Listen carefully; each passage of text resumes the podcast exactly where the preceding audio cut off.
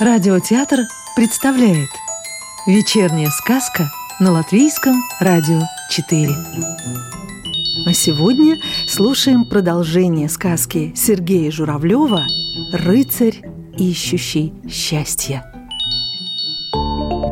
Пока пираты крепко спали, юный рыцарь, соната, ее собака Аллегретта и сова освободили из часовни всех узниц. Бывшие пленницы искренне благодарили своих спасителей. Открыть дверь часовни удалось благодаря сове, которая воспользовалась темнотой, влетела в каминный зал и унесла оттуда связку ключей. «Не будем задерживаться, светает», — сказала сова, хотя небо только слегка посветлело. «Свяжем часового возле катера и вернемся в игрушечный город. Порядок на острове пусть наводят король и его гвардия». Вскоре часовой был связан по рукам и ногам. Он лежал спокойно и ничего не понимал. Откуда-то вдруг появилась веревка и крепко его опутала. Это ловко проделал осмелевший юный рыцарь. Соната, ее собака, рыцарь и освобожденные ими пленницы сели в пиратский катер и поплыли к игрушечному городу. Сова, надев волшебные темные очки, полетела перед ними над рекой.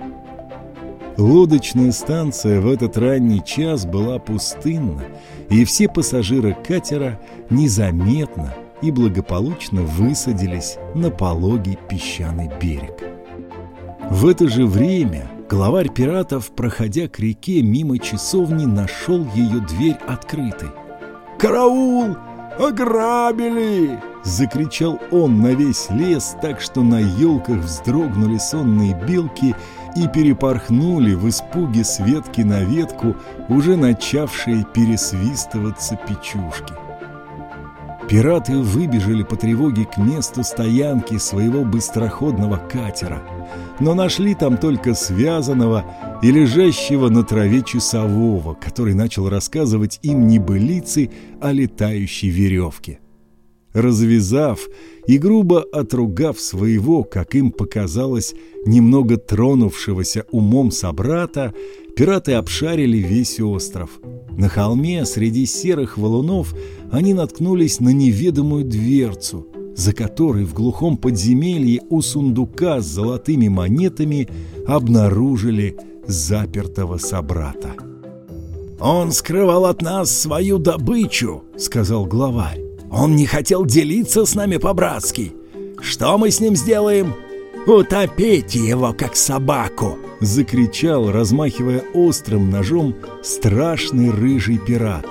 «Зажарить его на костре!» – завопили другие. Но главарь вынес свой приговор. «Мы замкнем его в часовне. Наказать мародера еще успеем, пока же подумаем о себе!» И пираты – рассевшись вокруг костра на поляне перед домом, стали думать и гадать о своих неважных делах. Но никто из них не мог назвать того, кто их предал. И потому всех их, ставших пленниками пиратского острова, мучила безвестность. А во дворце в тот час проснулся король и без промедления потребовал доклада. Начальник тайной канцелярии, убоявшись королевского гнева, упросил пойти к королю с утренним докладом первого министра. И теперь первый министр, направляясь к кабинету короля, раздумывал о том, как бы в наиболее мягких выражениях сообщить уже известную королю истину. Поиски результатов не принесли. Соната рассказала рыцарю, что ее похититель бросил королевский лимузин в парке неподалеку от лодочной станции. Там они его и нашли.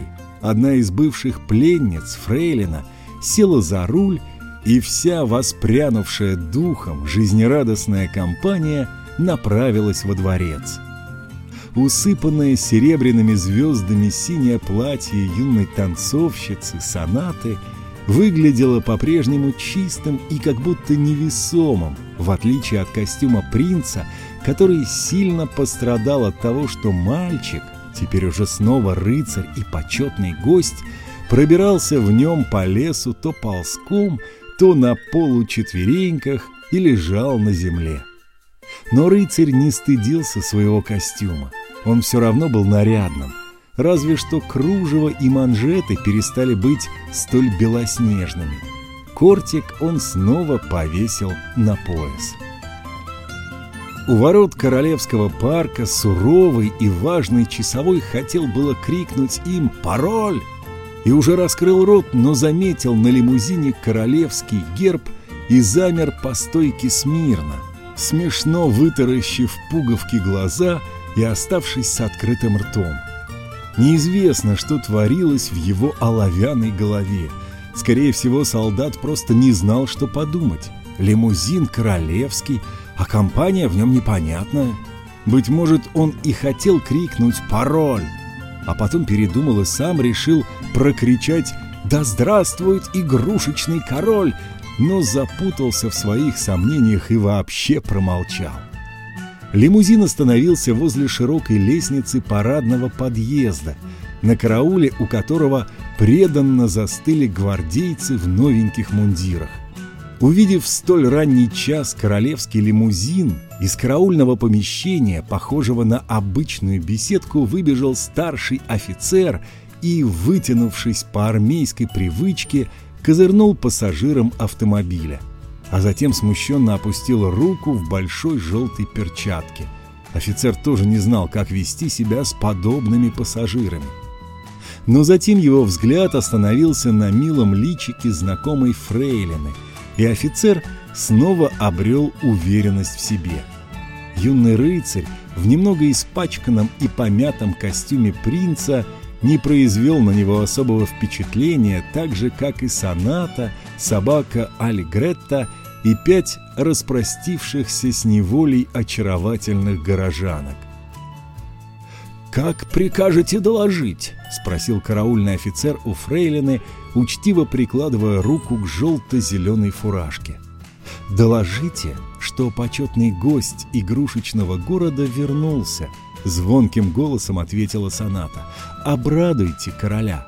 «Есть!» — отчеканил офицер и, щелкнув каблуками высоких блестящих сапог, взбежал по лестнице. Левой рукой он усердно придерживал на боку изящную шпагу.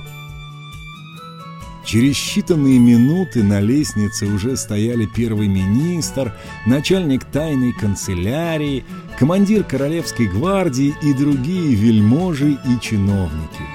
Все они сверкали орденами, крестами и медалями, но, судя по выражению их лиц, не совсем понимали, как им себя вести в подобной ситуации. Вскоре появились фрейлины, обе принцессы и королева. Наконец, после всех на лестницу из распахнутых настежь стеклянных дверей вышел сам король. «Добро пожаловать, наш дорогой почтенный гость!» Торжественно произнес он, узнав рыцаря. «Все мы рады благополучному возвращению и ничуть не гневаемся. Мы очень, очень рады!» Затем, несколько меняя тон, король поинтересовался. «Откуда же прибыли? Два дня вас искали наши агенты. Первый министр только что получил свой первый строгий выговор. Мы вернулись с пиратского острова, о король!» Приятным певучим голосом заговорила Фрейлина, благодаря доблести и остроумию юного рыцаря и его спутницы собаки Алле Гретте. Они освободили из плена семь ваших подданных, в том числе юную танцовщицу Сонату, дочь основателя города. Все придворные, услышав имена великого мастера, его дочери и ее друзей, радостно захлопали в ладоши. Под шум рукоплесканий король торжественно сошел по лестнице и поцеловал Сонату в лоб. «Мы помним вас, дорогая девочка!» Снова возвестил во всеуслышание добрый король. «Вы, почтенный гость, были признаны нами лучшей танцевальной парой вечера на дискотеке. Но оба вы были в масках, и никто не догадался, кто победил в танцевальном конкурсе. Тут к королю подошел начальник тайной канцелярии и негромко, сухо, кашлянув, напомнил ему о своем присутствии. «Ну что еще?» Искоса и недовольно взглянув на него, спросил король. «Мешаешь торжественной встрече! Мешаешь!» «Ваше Величество, разрешите распорядиться насчет пиратов и пиратского острова?» С озабоченным видом, обретая вместе с тем чувство собственного достоинства, спросил начальник тайной канцелярии. «Все нити в руки, пираты всему виной, хватит им безобразничать». «А, пираты!» — опомнился король. «Значит так, всех захватить, логово осмотреть всех, допросить, награбленное и арестованных доставить во дворец, остров оставить на месте до особых распоряжений. Времени даю три часа. Высочайшее и мудрейшее повеление будет исполнено в точности, с легким поклоном ответил начальник тайной канцелярии. В успехе операции он не сомневался, а про себя вновь с досадой подумал – ну как я сам не догадался, чучело эдакое, и в мыслях не было пиратского острова. Сказку читал актер Рижского русского театра имени Михаила Чехова Анатолий Фечин. Продолжение сказки слушайте завтра.